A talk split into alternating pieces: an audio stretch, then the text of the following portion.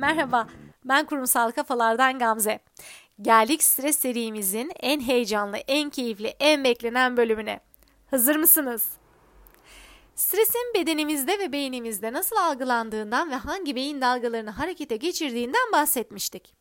Stres anında beta boyutuna ne sıklıkla girdiğimizden ve beta'da fazlaca kalmanın hem bedenimize hem de zihnimize nasıl zarar verdiğinden de bahsettik.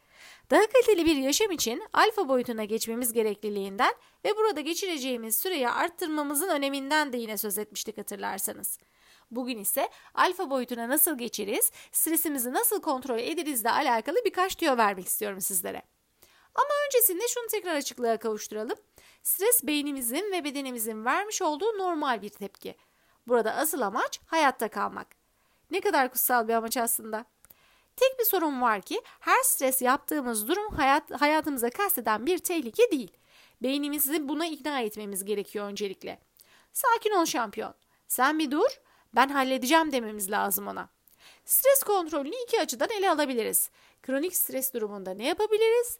Anlık stres durumunda ne yapabiliriz? Anlık stres durumunda gevşeme egzersizleri oldukça işlevsel. Bunlardan en basiti ve en işe yarayanı nefes egzersizleri. Stres yaptığımızda nabzımız hızlanıp kan basıncımız yükseldiğinde, yanaklarımız alev alev yanmaya başladığında yapmamız gereken tek şey durup derince bir nefes almak.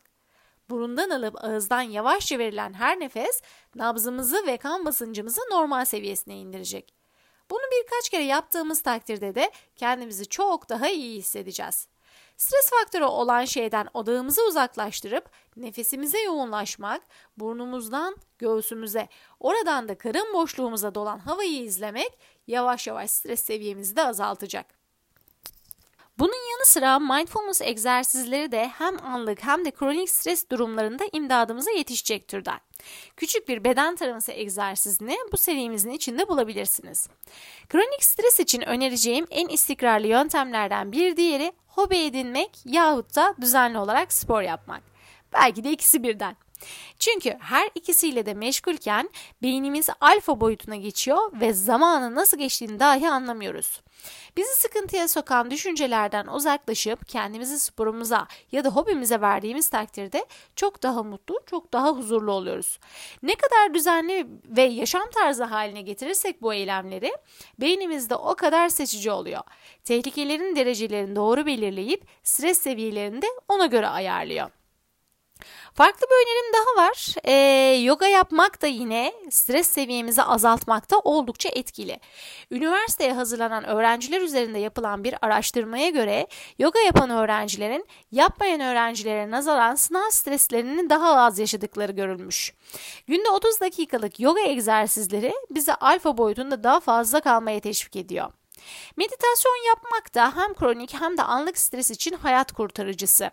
Düzenli e, meditasyon yapmak yine beynimize her şey yolunda, güvendesin mesajını göndererek sakinleşmesini sağlıyor.